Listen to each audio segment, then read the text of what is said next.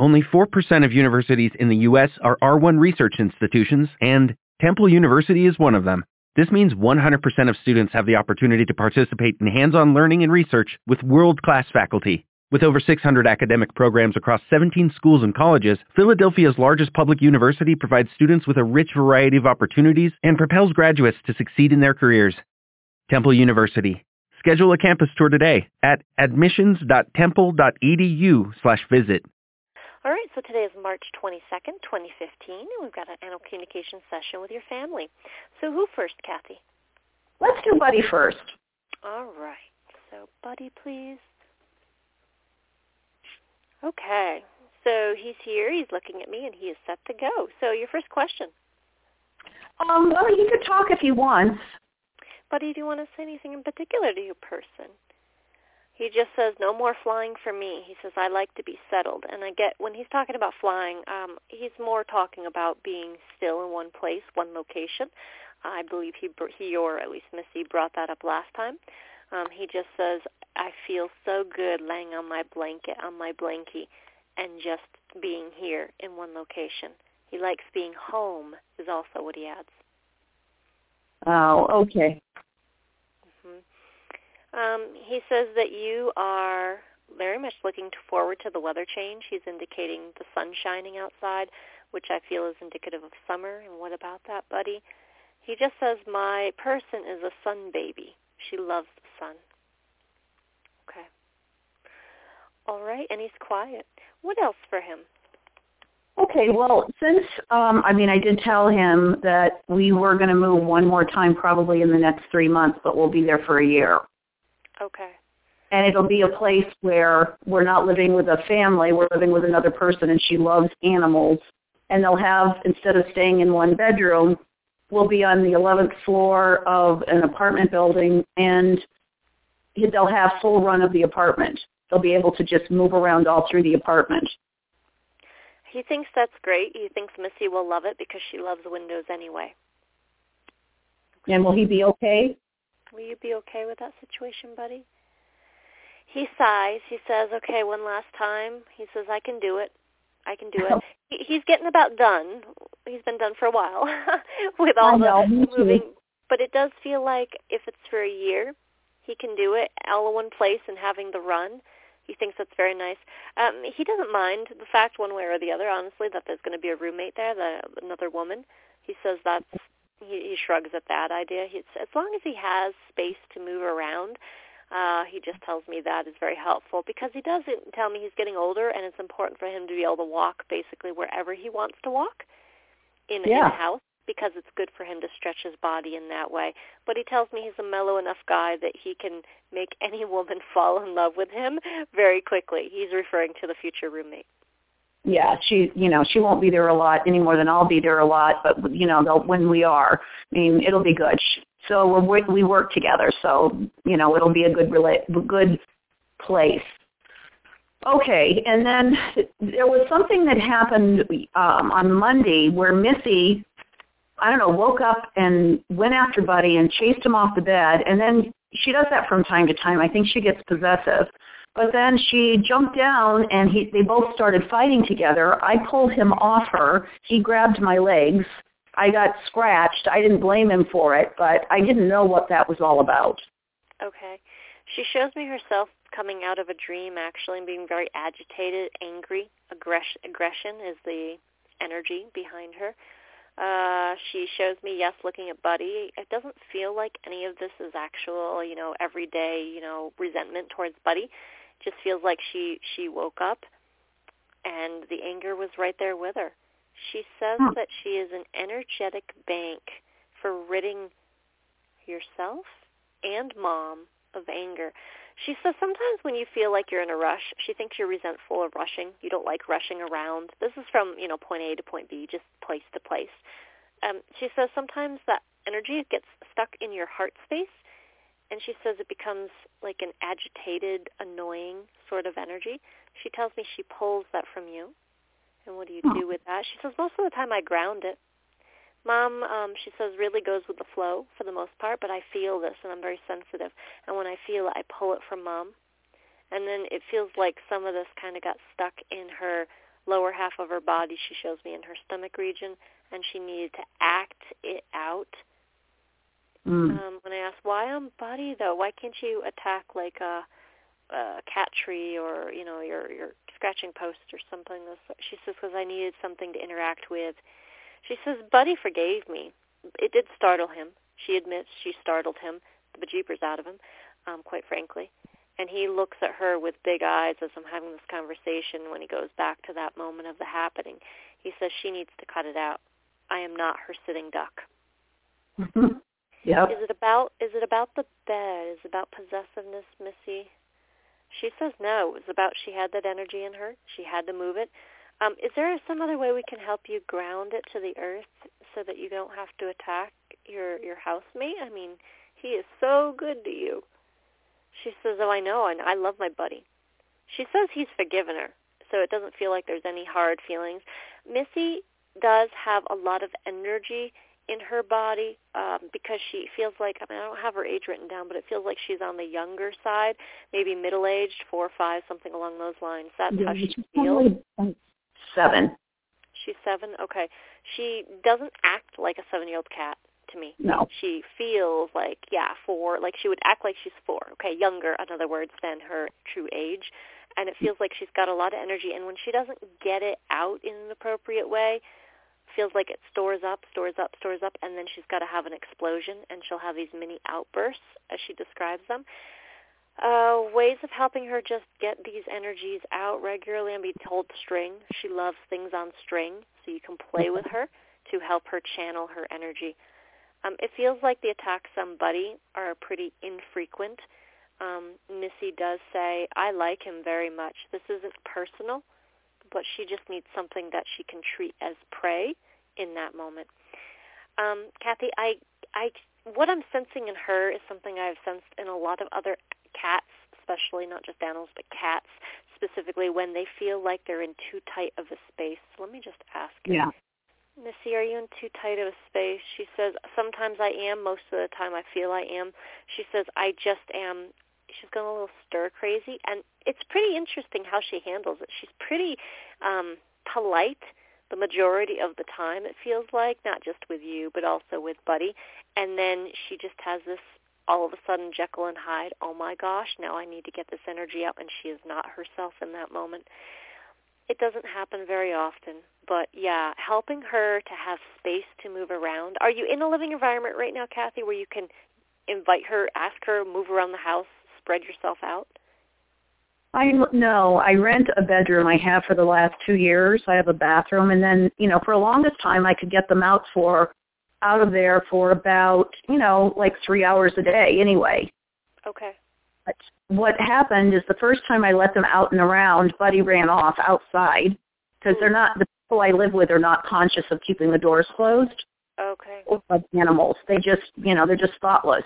They have their own animals, and if they ran out, they would probably do the same thing. And both my cats like space. Yeah. And then they got a big dog, and then now the dogs dominate the whole space, and my cats don't really like the dogs that much. Okay. At all, actually. Gotcha. So is this the same? I have notes from when we last spoke back in January. Is this the same people who got the new puppy and all that? Yes, and now the puppy is about 65 or 70 pounds. Okay, gotcha. Okay, so you're in that space. Okay. So, Missy, what do you need? She says, I need to stretch my legs, and doing it in the room isn't helping. Kathy, ways of increasing space for cats. Cats are easier to do that with, actually, in a single room than a dog would be. Build up where you can. If you have a little corner where you can, if you don't already have a cat tree that's nice and tall, build up. By building up and creating levels or shelves and things that cats, can jump on top of, you create not just the floor level, which is typical cat see that is level 1, and then the bed is level 2, but you can start building level 3, level 4. Cats will generally go high if they can't spread out, and that can do wonders for sense of space. Okay, great. Okay, good. I could do something like that, sure. And, good. Because Missy, every now and then, she loves to sleep right next to me. Mm-hmm. Now, the other thing that happened, it was around the same time, is I had her spayed since then. And then Buddy went in, and I had her teeth cleaned. And then Buddy went in and got it to get his teeth cleaned, and then they pulled that tooth. You had said in the last session that there was a wisdom tooth in the back on the left side that was hurting him, that was sharp. Okay. And the vet said there was nothing there. And then when they went in, they saw this tooth on the left side on the top, like a wisdom tooth in the back that had been covered over with skin, and then they ended up pulling that. So I didn't know if he was still having any problems with pain in his jaw or if Missy was having any problems from being spayed. Okay, great. So let's ask both questions to both cats. So Buddy first, how about that mouth, that tooth, any issues now? He says it's much better now. As a result, he can take his time eating. Feels like eating, especially dry food, is he takes his time, is what he shows me. Versus some cats, you put food down and they rush and guzzle it down. I don't get that for him. So when you're chewing now, can I feel that with you? He says that's fine. Okay, and I go back to January and I feel what he was telling me then, and I feel it now, and there's a big difference. He's got a lot more relaxation. He's a happier camper, yes, regarding that back left. Any place else in your mouth we need to know about now? He says, I'm good to go. He says she's a little on edge because of the late spay. He's referencing Missy. Okay, so Missy, can you tell us how you're feeling since you've been spayed? She tells me that she has... Okay, so when she healed, of course, veterinarians, when they spay a cat, and I used to be a vet tech, so I know this, they have to suture off different layers. They remove the uterus, and then they suture together, basically the insides together before they do the most outermost layer. The inside layer, she's showing me an area that is very tight to this day. Okay, and what's the tight to due to? She says she's not sure. She just feels like they might have over-sutured. Let me ask you this, Kathy. When was she spayed? She was spayed the last weekend in February. Okay, last weekend of February. All right, great. So that's about 4 weeks ago. So, Missy, how has that changed since when you were freshly spayed? She says it's gotten easier. And to her, it feels like a twinge sometimes. Sometimes it's like the equivalent of a human who has a little bit of scar tissue on the inside of your body that's a little tighter versus it being as flexible as it was before. Mm-hmm. Is this something that you feel with time will relax and stretch out? She says it already has, actually. It has gotten better. She was very, very painful after the surgery, though. Yeah. It really affected her. She's sensitive anyway to pain and to chaos and things like that. She's just a sensitive individual, but it feels, she was very, very painful. But that pain is dissipated except for that twinge she feels now and then. But was that twinge related to your attack on Buddy the other day? I want to see if that played any role whatsoever. She says no, it did not play a role. Okay. She's not trusting, though, right now, interestingly enough, about people touching that abdominal area, that belly area. It feels like at this time she still wants to be protective of it. And that's just because she says, I'm a little on edge regarding it because it did hurt so much back when it did hurt. I would remind her, Kathy, out loud, and this is just me offering you some tips, say, Missy, I really want you to feel how much more relaxation and freedom the healing of your body has allowed you to have at this time as a result of, 4 weeks has passed since your spay. Because she's kind of stuck mentally in, oh, my God, it hurt so much then, even though it doesn't hurt anymore now. She's a bit stuck. And we wanted to help her really connect with the present of Missy. I mean, let me ask her, Missy, how much is it hurting now? She says 0. And yet, are you still concerned it will hurt? I'm afraid people, if they touch that area, will make it hurt because at one point it was sensitive. I'm going to let you know that, Missy, I have experienced older cats getting spayed later in life like yourself, and generally those memories will start to fade into the past because you're now in the present. The past is over and done with. That surgery is over and done with. Your body has healed. I can see that it's healed. She agrees it has. She says, I'll try to relax around it. But remind her, Kathy, how well she's healed. Just say that out loud now and in the days ahead. Okay, great. Now, is there anything from when she was lost that she wants to say to me about that? Okay, sure. She says, phew, I'm glad that I'm home. I won't do that again. She says, do make sure the door to the carrier is nice and secure. so I can't do that if I do freak out. It's, in other words, keeping her contained. Keeping her contained. Anything else you want to say regarding that? She says, we need out of this house. She really wishes you could.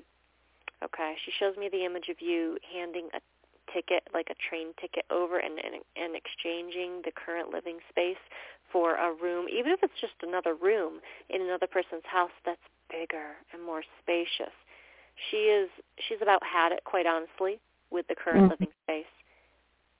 Yeah, well, tell her I have gotten approval from my work. They are going to pay for me to go into a larger place where, they'll be the only cats, and we'll have a bigger bedroom, and we can go out into the whole apartment, and there won't be any problem with any other animals or anything. And, Kathy Elliott is the name of the person we're going to be living with, and she loves animals. Okay, she says that's great, and when is this going to happen? It'll either happen in June, July, or August, so it's going to be a little while before we go. Okay, so you're in March right now, so April, May will pass, and then either in June, July, or August. So that's 3, 4, or 5 months from now. So I certainly hope it's sooner versus later. She tells me she gets agitated and has moments of anger and acts like she's having a momentary hissy fit. And that's just the I have cabin fever emotion that's, manifesting in that moment. Whatever you can do, Kathy, to really, laser light toy, wand toy, string as she asked for, will help her get that, even that pent-up anger energy out in a way that doesn't, take it out on Buddy.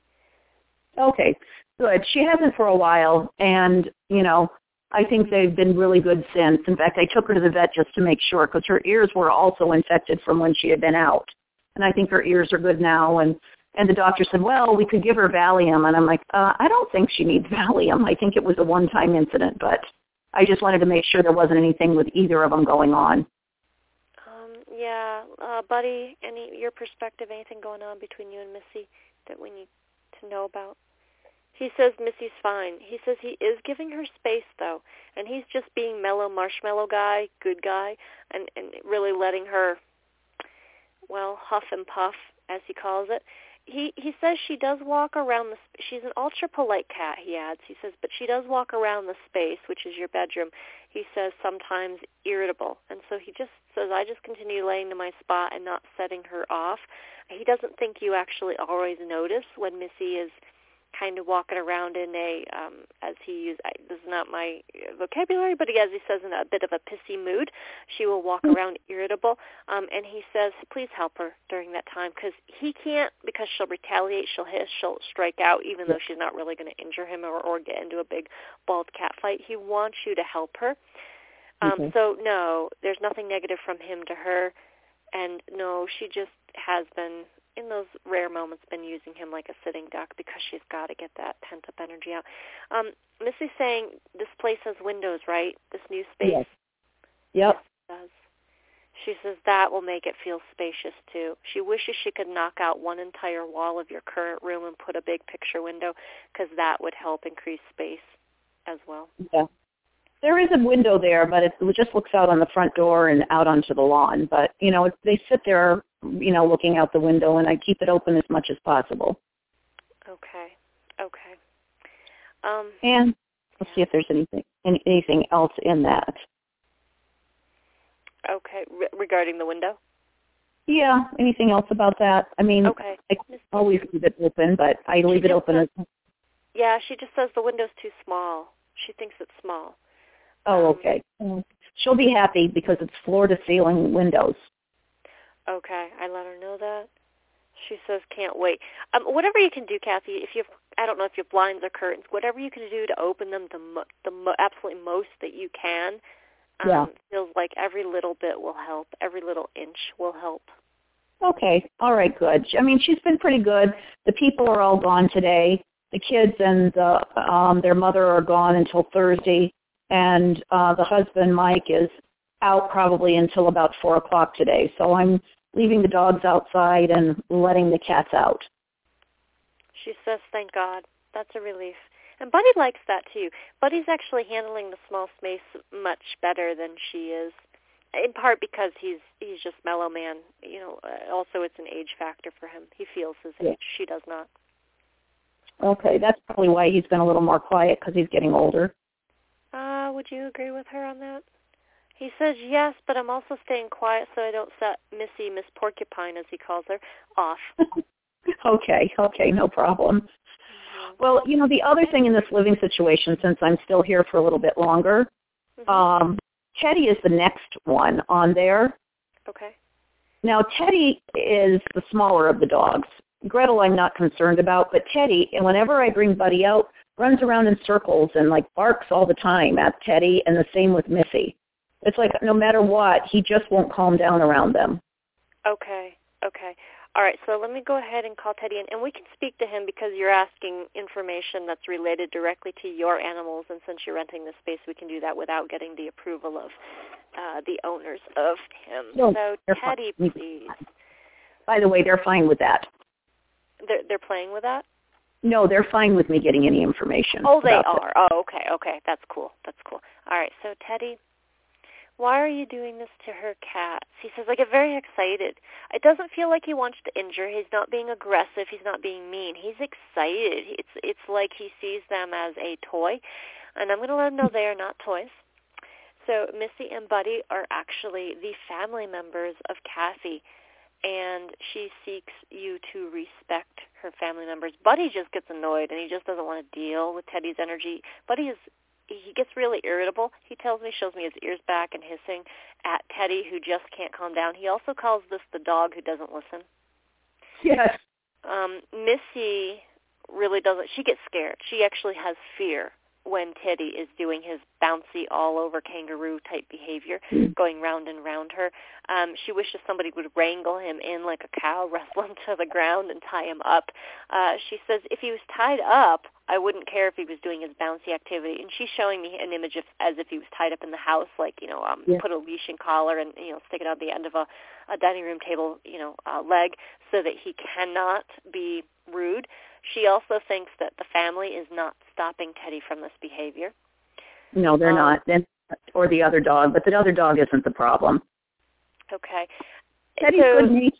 I know Teddy's very, very good-natured, and I know he loves me a lot, too. But he just runs around in circles like he's trying to herd them or something. So I put him up on top of a couch or something. Okay. So do you get why she put you on top of a couch? To try to contain me. Yes. So, Teddy, could we ask for your assistance in this? Because you doing that to the cats is actually a problem for the cats. And since Kathy has to put you up on the couch, it's a bit of a problem for the cats. Yeah, I put the cat up on the couch and he stays on the floor. I'm sorry. Oh, I'm sorry. Okay, so the cats go on the couch. He says he doesn't mind. He's actually very respectful, actually, once the cats get put on the couch, and it feels like they have a bit of a safety area there. But with that said, Teddy, could we ask for your assistance to this problem? He says, I love to please everybody. He's a people-pleasing kind of dog. He's a very happy-go-lucky individual, and yes, he does adore you. This dog needs to get out of the house. And I don't mean just running amok in the backyard. He needs walks. I don't know if they're walking him, but my God, this dog needs walks and jogging and exercise. He needs he does, actually. They walk him once a day. Once a day. It's not enough for his jumpy, spunky energy. Yeah. Anyway, that's, you know, it's more their thing. But, Teddy, the solution could look like you keeping your forepaws on the ground and not being bouncy, giving the cats a certain amount of space between your nose, your face, and their bodies. That helps the cat feel comfortable. And you could go sit and lay down and watch them from afar if they interest you that much. He says, I want them to play with me. Okay, cool. So these cats are not going to play with you. They don't find that fun. Only you would find that fun. He says, well, I like it when they move fast and they swat at me and hiss at me. Okay, and he likes that because he's not seeing it as dangerous to him. He's just seeing it as, well, I'm getting them to do something with me. He's all about trying to get them to play. So what if Kathy was to toss a ball and you go get that at the same time she's taking care of her cats and inviting them to be relaxed in your presence? He says, oh, no, the cats are more interesting than a ball to me. All right. I'm going to ask for his help anyway, and I'm going to say to you, Kathy, if you can echo these words now and in the days ahead so he's hearing it from you as well. So it's a reminder. First off, I will tell you that Teddy is a sweet, happy-go-lucky personality type who doesn't think he needs to listen, quite frankly. And this is just how he believes. He thinks he gets away with everything. People just kind of don't really reprimand him. He's a big love bug and a hugger. Feels like he likes to be close to people. So what if Kathy was to really give you a nice, genuine pet or scratch, like I know she's already doing, but in a way where she's offering gratitude to you because you've helped her be part of the solution of giving the cat space and being calmer with your energy. No excitement. Calm is what we're seeking. He says he'll try. So what reminder words do you want from Kathy? Be calm and be kind. He forgets about kindness because he's so into happiness in his own headspace that he forgets. Well, he thinks, well, I mean, he's right. He's like, it's all about me. Well, yes, it really is. And in everybody, in every being's life and their reality, it really is all about them. And there's nothing selfish about that. That's actually the right way to think. However, can you be more compassionate towards the needs of these cats? Have you ever felt scared? He says, not often. Okay, fear, if you can think of any memory in the past, fear does not feel good. He says, no, it doesn't. You're creating fear and agitation in these cats, especially Missy. He says, I get it. Okay. Calmness, quietness, forepaws on the ground, teeth in your mouth, nose creating enough space. That's what we're seeking. He says, I'll try. He also doesn't quite frankly mind, Kathy, when you put him outside where he can't get to the cats. He hangs out at the door, it feels like, for, maybe 10 seconds, and then he gets very distracted by the smells outside, and he's a happy-go-lucky clam out there as well. So don't ever feel guilty, really, about putting him outdoors when your cats are inside, because he just goes on to the next happy thing. Okay, good. I didn't think so too much, but... here's the thing. When the owners are home, when the people are home, they're friends of mine, but when they're home, these dogs are in the house. They're like, oh, they shouldn't be outside, the poor dogs. Mm-hmm. But I think they like it. So I put them out there. Okay, good. That's good. Thank you. Yeah. Okay, now the next thing, I know this sounds crazy, but I just, I take care of their chickens a lot here. Okay. The last group of chickens, about 2 years ago, I went back to Massachusetts. I'm in California right now, and went back to Massachusetts and went home, and I was gone for 2 weeks. And when I came back, those chickens were gone, not the ones we have now. Okay. So I asked what happened. And Lauren, the woman in the house, she thought her husband had let the chickens out of the coop that day, and he thought she had. And when they came home that night, all the chickens had died and suffocated in the chicken coop. Oh, my God. I know, seriously. So Mike pretty much takes good care of these chickens, but I help a lot because Lauren doesn't take care of them. She only cares about their eggs. Okay. Or she'll let them out, but she won't feed them. Or she might take scraps out, but that's about it. She doesn't want to have much to do with them. She just wants their eggs. So my question in this, I just want to make sure that they're happy and that they know when I go that it's not because I'm leaving them. I just want to make sure that they're going to get well taken care of. Because I water them and I feed them and, I clean things out for them. I take good care of these girls. Okay. Sounds good. I get it. And Beauty is this lighter orange one of the current. Yeah. Okay. Yeah, so I'm going to ask her to be a representative to answer your question on behalf of all the gals that are out there. So Beauty, please. All right. Thank you. And so you're aware that Kathy often takes care of you outside of Lauren and the husband. She says, oh, yes, we know you. We come to you. She says, we're like little dogs. We come over to you. We know and recognize your footsteps. All right. So do you know that so you want to ensure that they know they're being well taken care of even when you're not there? Is that what you want to reassure them about? Yeah. Okay. So we want to reassure you. Kathy wants to reassure you about that they made an error in the past with another set of chickens, and she believes, I believe you believe, Kathy, that they've learned from it, and now they're a little bit more conscious about how to care for chickens, and you'll be better cared for. Beauty says, we've been doing just fine out here. She says she and the group don't really need an awful lot of interaction from humans. They've got each other. They've got their own, as they see it, family. She says, yeah. I'm quite content out here. The space is very nice. She doesn't worry. She doesn't worry about anything. She doesn't seem to really have too much awareness of what happened to the first group of chickens, even though I relayed that to her now. She says, but she thinks she breathes fine, just fine, in the chicken coop. I don't know if he added holes or, netting or something to prevent that from becoming an issue in the future, but she's got no concerns present time anyway. Okay. All right, good. Well, I just want to make sure that they know I love them and that I care for them as long as I can. She does know that. She knows you care for them indeed, and you recognize them, and that's what she really appreciates. We all have a sort of a look to us, and she says that you recognize. She also thinks that there's another bird in that group who is a preferred bird by you, not necessarily a favorite, but a preferred one. I don't know, there's two or three that you seem to always look for, or at least recognize repeatedly. She gives me the number of 2 to 3 that you really watch out for. Yeah, I watch out for her. Actually, she's one of those. You're one of those. She says, I suspected. Good. And the dogs don't bother her. They've lost interest, is how she puts it. All right, good. All right. Okay, and then, the last cat on there is Fitzy. And Fitzy actually died. Okay. And it was a stray, in Massachusetts, it's a stray cat that my neighbor Paul and a couple of other neighbors, we set up a feeding stations at different places for the stray cats. And Fitzy, about 7 years ago, took a liking to Paul, and then Paul finally, with a lot of my convincing, took Fitzy in. And Paul was a neighbor? Yeah, and I know Fitzy, and Paul's given me permission too, but Fitzy just died. Fitzy is not that old. We don't think Fitzy was that old, but he went upstairs, and Fitzy was on his cat bed, and he, the night before he went up and, he was like his major cat. He's got 4. And then Fitzy went up and Fitzy was just dead on the bed. Okay. And when did Fitzy die again? That day? How many days ago? Probably about 3 weeks ago. 3 weeks ago. 3 to 4 weeks ago. All right. So let me call him in. So Fitzy, please.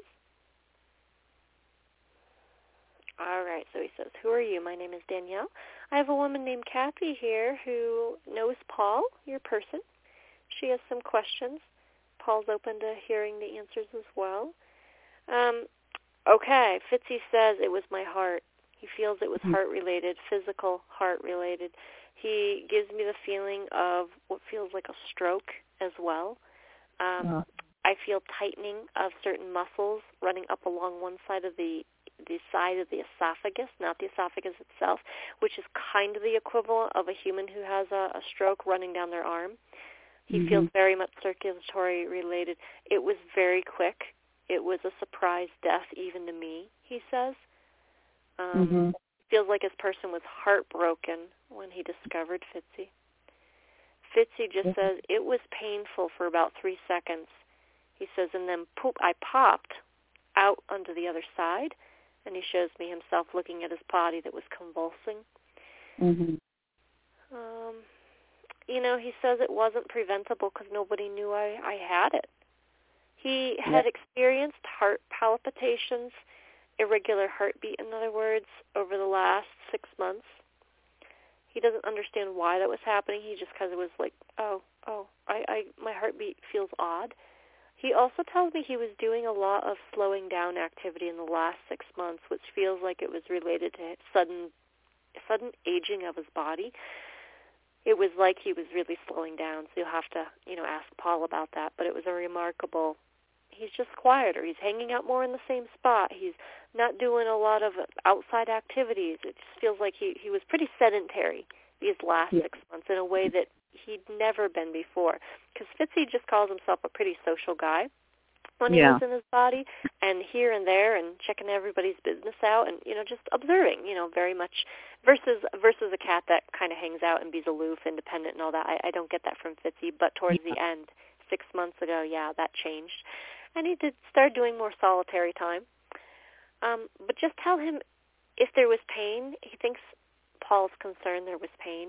Tell him there was only 3 seconds of pain, and then I was out of my body. Oh. And is there anything he wants me to tell Paul? He's taken wonderful care of me. Yeah. And he still let me have my freedom. He feels like when Paul took him in that his freedom was not taken away completely, and Fitzy is forever grateful for that. Fitzy just says, I was glad to be an indoor cat, he says towards the end, to have a roof over my head. And he says, I was very loved. And he says, the other cats in the house, he thinks they're fine emotionally without him. You know, some cats, just like some people, you lose a family member and they do go into emotional grief. Fitzy's like, now he thinks every single one of those other three cats are fine. Paul hasn't forgiven himself. Tell Paul there's nothing he has to forgive. He thinks that Paul thinks that he should have known there was something wrong with Fitzy so that he could prevent it. Yeah. And Fitzy's like, he's thinking in the wrong way. This was not preventable. And tell him I'm okay. He shows me one last message here. He shows me himself playing cards as if a cat could play with poker cards. Let me ask him, what is this? You playing cards? What does that image mean, please? He says, I took a gamble. But what does that mean, please? He says, just tell him that these things happen. Oh, thank you. This is symbolic information. These things happen by chance. That's what that's about. Okay. It happened by chance. It was not foreseen. Tell him to forgive himself. I love. Daddy would get down on his knees and talk to me. Yeah. Apparently, Paul would often baby Fitzy is what I'm getting. But he would, like, if Fitzy was on the bed, I see the gentleman getting down on his knees and going over to his cat and just loving on him. And Fitzy just adored that. So he says, thank you for all those times. Okay, good. All right, good. Thank you, Fitzy. All right. We're at 36 minutes. What else do you have? What other questions? Let's see. My goodness. I mean, I don't know you don't have one of these cats, and I don't know if you can do it without a picture. I can. Just give me a name, age, breed, description. Okay. Well, this one, again, passed on. Okay. Her name was Flopsy. She was my daughter and my cat. She was born, like, probably in 1986, and then she died 17 and a half years later. And every now and then she comes and appears to me in dreams, like she's this big panther kind of cat in spirit and different things. And I haven't seen her for a while, so I just don't know if there's anything she wants me to know or my daughter Julie. Okay. She was Julie's cat. She was my house, you know, in our anyway. And just tell me her description, long hair, short hair, color. She's short-haired, like a tabby, multicolored. Okay. All right. Cool. That'll Gray, short hair. Okay. Cat. Yeah. All right. So Fluffy, please, of this description. Fluffy. Okay, I've got her. She says, I was instrumental in my mom's life. I was a very prominent figure in the home. Yep. She just says she was almost, okay, you might have thought you were her caretaker, but she says, oh, no. It was the other way around. I took care of my people. She did this by watching out for you, also by chasing energies out of the house. Cats are really phenomenal at doing energetic work, and she was no different. She was very powerful, actually, in keeping what kind of energies did you keep out? Anything, she says, that didn't suit my people. She kept the space, the energetic space, clear, in other words. I am not far away from you, she says, even though we haven't connected, even in the dream state. She just says those dreams are just reminders that they're kind of like moments in time that remind you of, oh, I'm still with you. So every time you have in the past sensed her in a dream, it's kind of like her waving to you, saying, hello. It's just a greeting. We're reconnecting in this moment. And it is a real moment happening on the other side that may feel to you like a entertaining dream or a made-up dream or, you know, whatever you believe dreams are or are not. But she says in reality there's tied, that dream is connected to a real meeting that you really did on the other side, but not all the energies of the other side transfer over and make sense to a person, and hence why they come through in a dreamy-like fashion. Yeah, I can get that. I'm fine, she says. I do great. She thinks she is a bit like Missy. In what way? She says, in the softness factor. I was a great observer and very soft in her soul, okay, who she was, and yet she's unlike Missy in the fact that Fluffy was very knew herself inside and out and was a very powerful character. It feels like she just wouldn't take anything. I don't know why the animals are giving me these words today. Shit from anybody. Okay, she is who she is. If she didn't like something, she'd leave. Yes. I mean, the minute Julie would walk in the house, Flopsy, because Julie always used to say, no, it's not Fluffy, it's Flopsy. So when she was little, but Julie would walk in the house, Flopsy would be sitting next to me, and then she'd just go right to Julie, She was like, Julie was her person. Well, yes, and she did take care of her. She oversaw her. But yes, she says, but I took care of both of you. Don't you forget it. Okay, I understand. Okay, good. Well, tell her thank you. Thank you. She says, you're welcome. I did a great job while I was in Body, and everybody knows it. Yeah, she did. Very confident cat, very confident being. Yeah, she was really great. Mm-hmm. Now, okay, well, if I have a little more time, there are three other cats that passed on. Okay, so give me the next one's name. Okay, the other one is Zach. He's a black cat. I've always had black cats. Okay. But Zach died, and he was about 8.5, I think, and he was, let's see, when did he die? He died in 2007 or 2008. Okay. And he had mouth cancer, a very aggressive form of mouth cancer. Okay. And at some point he couldn't eat, and I had to put him down. And I remember I was there when he died, but he was really upset, and I was upset that he had to go. Okay. All right, so let me call in Zach, please. Was he short hair? Short-haired black cat, yes. Okay, so Zach, short-haired black cat of this description. Zach. First thing he says is, you made the right choice. I was very uncomfortable. There was pain. Oh, yes. In his mouth, he had a level 8 out of 10 in pain, on the pain scale. It was very severe. It's almost like some of his gum tissue was eaten away at and missing is what he shows me. He just says it was very progressive, the disease of his mouth. When you released me, he says, there was a part of him, honestly, that didn't want to go. What part of you was that? He says, I didn't feel I was done being with my person. I wanted to stay. So on the soul level, spirit level, he desired to stay. Will level, he wanted to stay with you. But he also knew he was dying inside. His body was ravaging itself.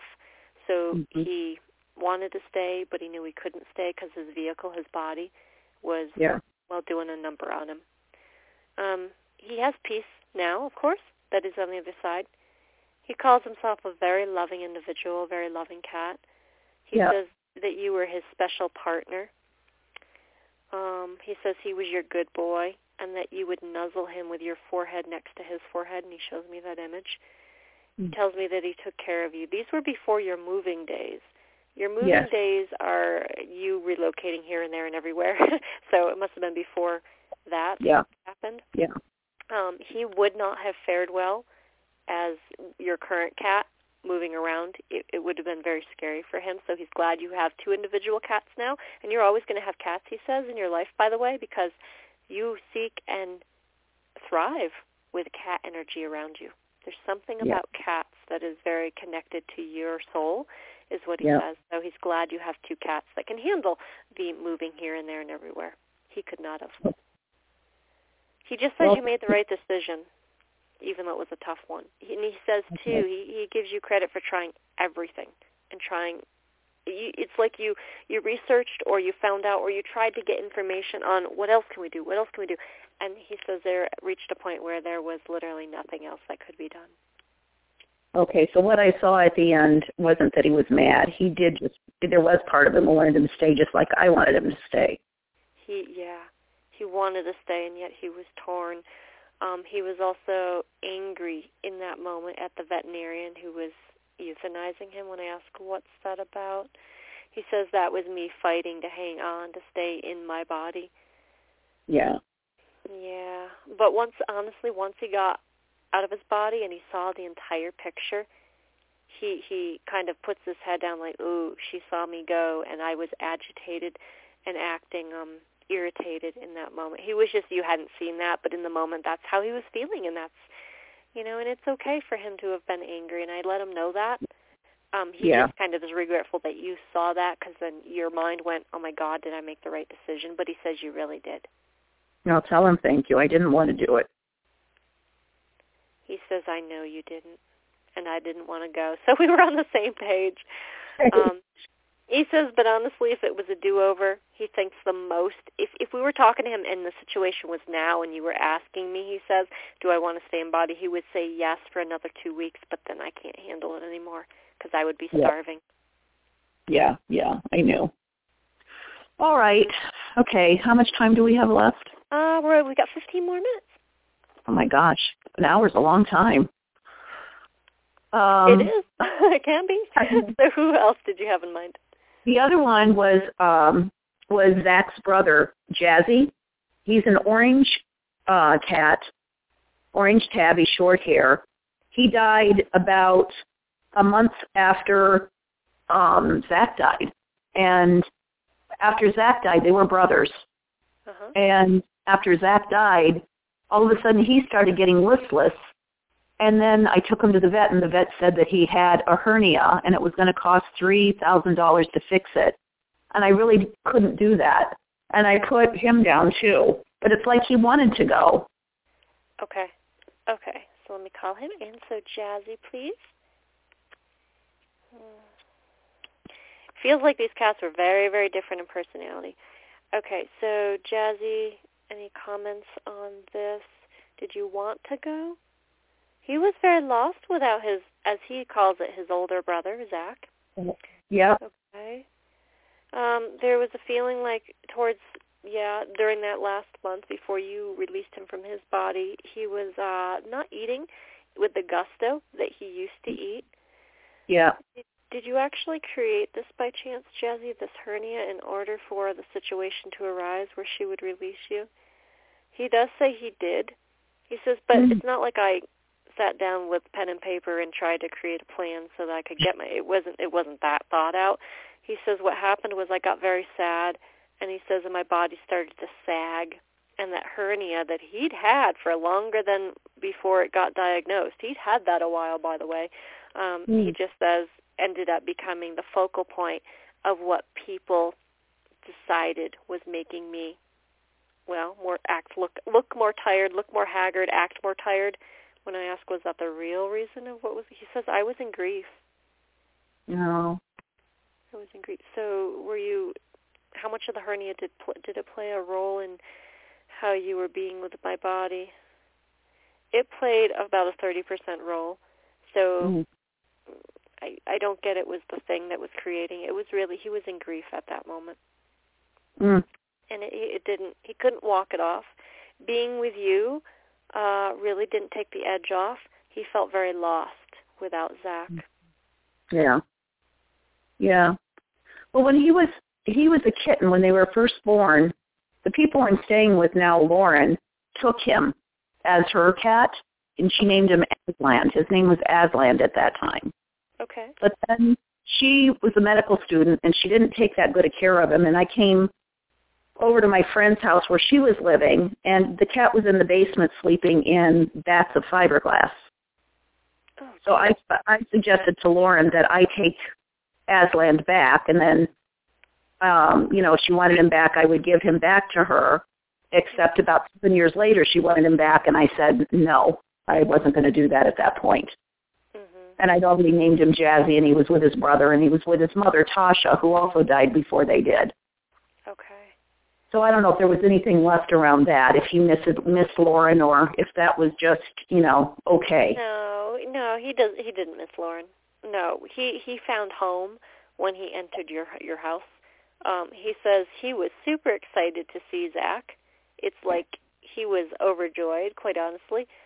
And when I ask why, he says, because I saw Zach, honestly, as a big brother. He also says Zach's energy was like that of a soft lion. He thinks he should have been named Aslan. But Jazzy just says, I was a more energetic, boisterous, of jack-in-the-box type of guy when I first came. And he says I was the fun one. I was the one who meandered around walking on everything high places, yeah, is what he shows me. He says I was very well balanced, and yes, I would throw things on the floor at times from high locations. He thought that was funny. So Jazzy had a bit of a sense of humor. He says, no, my home was with you. He thinks that, well, according to him, he feels like when he was in Lauren's care as a kitten, you know, he doesn't look at sleeping in fiberglass as a bad thing. It was a soft spot. He thinks that was the softest spot he found. The way I look at fiberglass is that's very dangerous, but he doesn't see it that way. Okay. He thinks that, honestly, as he has no judgments, in other words, of how Lauren cared for him. He thinks it was just fine. But he did get neglected in the sense that he missed people. He wanted more interaction, and he thinks sometimes he was, well, put in the space like downstairs as a time out, like, oh, my gosh, I need a break, or the kitten can't be underfoot, or it feels like there was some of that going on. And he didn't take it up personal. He was a very well-rounded, I like people kind of guy. Okay, that's what I thought. Yep, so it didn't faze him in any way that he was at Lauren's, and it certainly didn't faze him when he left Lauren's house.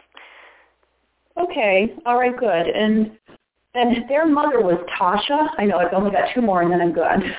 You're no worries. Okay, so tell me about Tasha. Okay, so Tasha, she was a kitten that we had gotten. She was born of a feral cat. And the feral cat that we took in, we took it from a vet. We didn't know it was, I didn't even know what feral was at that time. Okay. And then the cat ended up being pregnant. And I went back to the vet and I said, the cat's pregnant. And they said, well, that's not our problem anymore. Okay. But they gave her to me. She was pregnant. So Tasha was one of the cats that was born from that. Okay. And then Tasha I had, she wasn't like her mother, Mushroom, who stayed under the bed all the time. She came out and she actually had kittens and she had Zach and Jazzy. And she had some others, but those were the two that I kept. Okay. So she just died. She died of cancer also. She had pancreatic cancer. Okay. And I just wanted to check. She died a year before the two boys died. And I just wanted to just check and see if she was okay and if she had anything there she wanted me to know or... Okay. And her color and markings? She was like a tabby calico, kind of. She had a little orange thing under her chin. She had like a little mottled brown and a little bit of orange around her. Okay, awesome. So Tasha of this description, please. Tasha. Okay. So she just says, message for you. She says, thanks for caring for me. Thanks for the food. She thinks that her aloofness or distant side went away after a time of being with you. She tells me, she says, no, I wasn't like my mom. She says, I was my own being. She says, but I wasn't as social as Zach or Jazzy, but I was a nice girl, a nice cat. She says she liked living with you.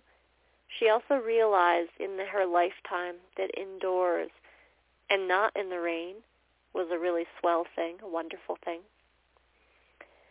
She says, if I had been born outdoors, she thinks she would have only lived to the age of 2. And that was actually a possibility for her life potential. You know, just like animals and, well, just like people, we can go in so many different directions in our life. We can make this choice or that choice or have that experience or this experience. Same for Tasha. Feels like she could have actually gone the life of a wildcat. But she got to live a long life because she was, as she puts it, indoors. Okay, good, because she was a lap cat. She loved to sit on laps, and it used to drive me crazy. But she would also, when Julie came home, she was like the cat whisperer, and all the cats would follow her to her bedroom. Nice. Well, Tasha says your daughter's magical. So Julie was your daughter, right? Yeah, Julie's my daughter. Yeah, she says she was, like, magical. Okay. Tasha says that it was in my belly. Okay, you mentioned pancreatic cancer, so that's what she's referring to. And she just says it got to be a problem. She shows me herself throwing up. She says, it was very hard for me not to feel good in my body. I was very sensitive. She says, when you let me go, I needed it.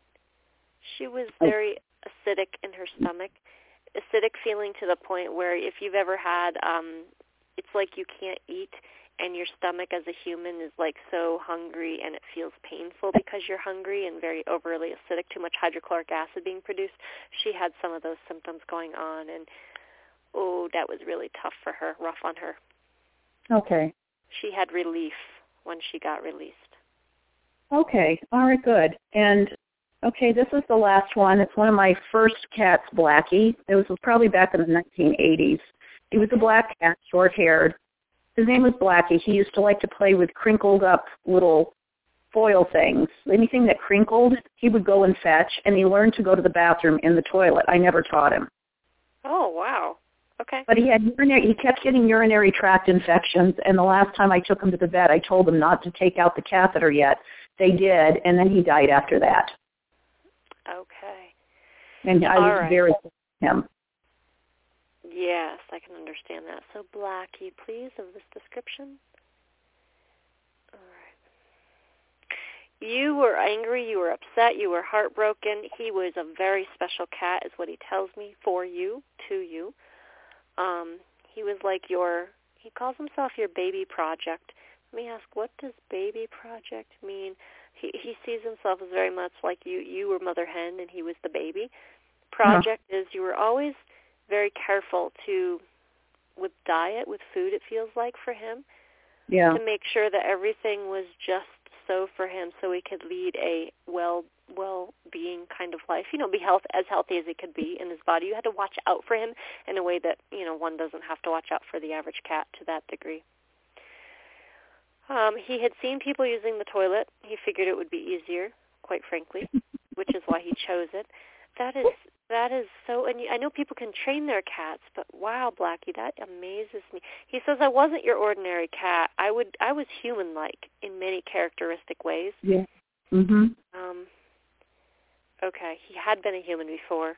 Okay, animals, and we can all, spirit, souls, we can all pick our own different body types. We tend to pick the same types because we have preferences over and over, but he had been a human before. But he tells me he would look at you in such a way where it's like, my God, that cat is reading my soul. He knows what I'm thinking. And he did. He tells me he would bring you gifts as well and drop them in front of you. Are these the crinkle things? Yeah, these are the crinkle things. Those two, but it feels like there were other things he would bring you.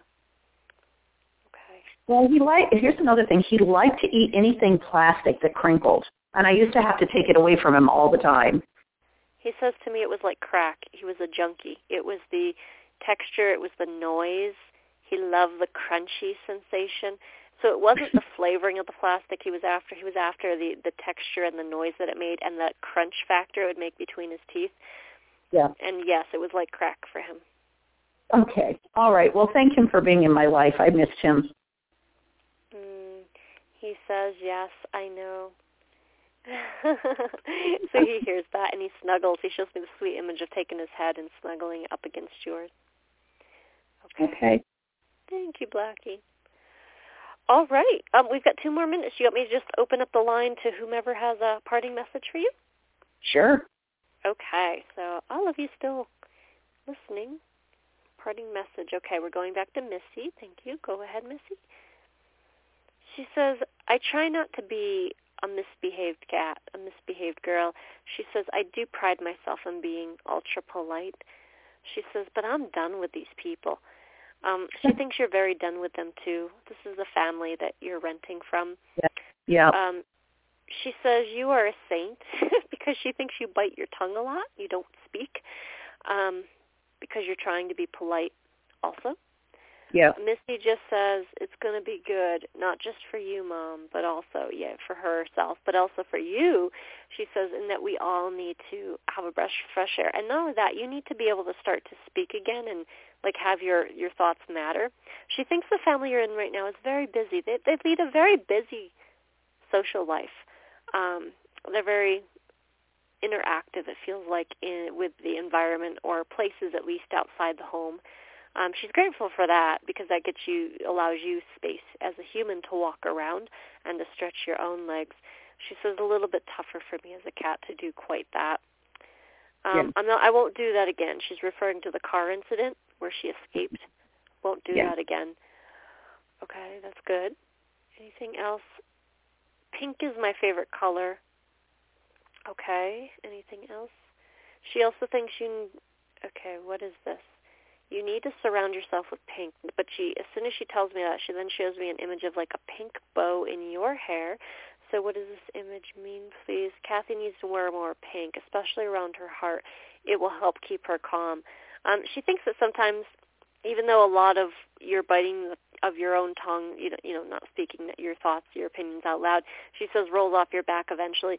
But she just says sometimes you need to soothe yourself. She wishes she could put you in a pink tub with pink bubble bath. And the energy of pink is what she's trying to portray here. She wishes pink is like calming energy. Okay. Yeah. So what else does your person need to do here? What is this about? She says, when we get into our new space, my mom will be calmer and I will be calmer as a result, too. Oh, yeah. Are you taking on some of your person's biting of her tongue, frustration, energy there, even though it doesn't feel like it's major for you, Kathy? She does say yes. I take my mom's stress. Okay, she doesn't need to do that. Okay, so your person gives you permission. We want to thank you for what you've been doing. Yeah. But she wants to let you know you don't actually have to do that. She can handle it on her own, she feels. She says no, she can't. She doesn't believe you. You've been doing as good as you have been because I've been pulling it out of you, she says. And she says I'm very good at it. All right. So, Kathy, in this case, since she's not going to give it up, just continue to thank her and have gratitude for the work she's been doing so she gets acknowledged and can feel good about the work. Okay. And know that she won't have to do it as much, if at all, once you get into your new space. Okay. All right. Buddy's fine. He's very quiet. I will check in with him before we part. So, Buddy, anything? He just gives me a high five. He says, I'm good to go. I'm happy. Okay. All right, good. Great, Danielle. Thank you. You are welcome, Kathy. I think everybody else is still listening. And I will send you, Kathy, a link to a recording in 24 hours or less, so just check your email. Okay. And also, Danielle, I do want to take your course. Okay. When you do it next time. Okay, cool. Are you thinking the 4-week over-the-phone course? Yeah, I'd actually like to learn to do this. Awesome. Yay. Good for you. Yeah. Okay, well, I'm going to be, keep getting my newsletters. I know you're on the newsletter list already because I've added you. I will probably be offering that 4-week course again around June. So I'll probably be announcing it around May. I don't have any date set yet, but, yeah, be watching the newsletters. All right, I will. I'm definitely going to do it. Awesome. The more the merrier, and people learn this, so I'd love to have you on board. Okay, thank you so much. You're welcome, Kathy. All right, take care. All right, bye-bye. Bye-bye. Waiting on a tax return? Hopefully it ends up in your hands. Fraudulent tax returns due to identity theft increased by 30% in 2023. If you're in a bind this tax season, LifeLock can help. Our U.S.-based restoration specialists are experts dedicated to helping solve your identity theft issues. And all LifeLock plans are backed by the $1 Million Protection Package. So we'll reimburse you up to the limits of your plan if you lose money due to identity theft. Help protect your information this tax season with LifeLock. Save up to 25% your first year at LifeLock.com/aware.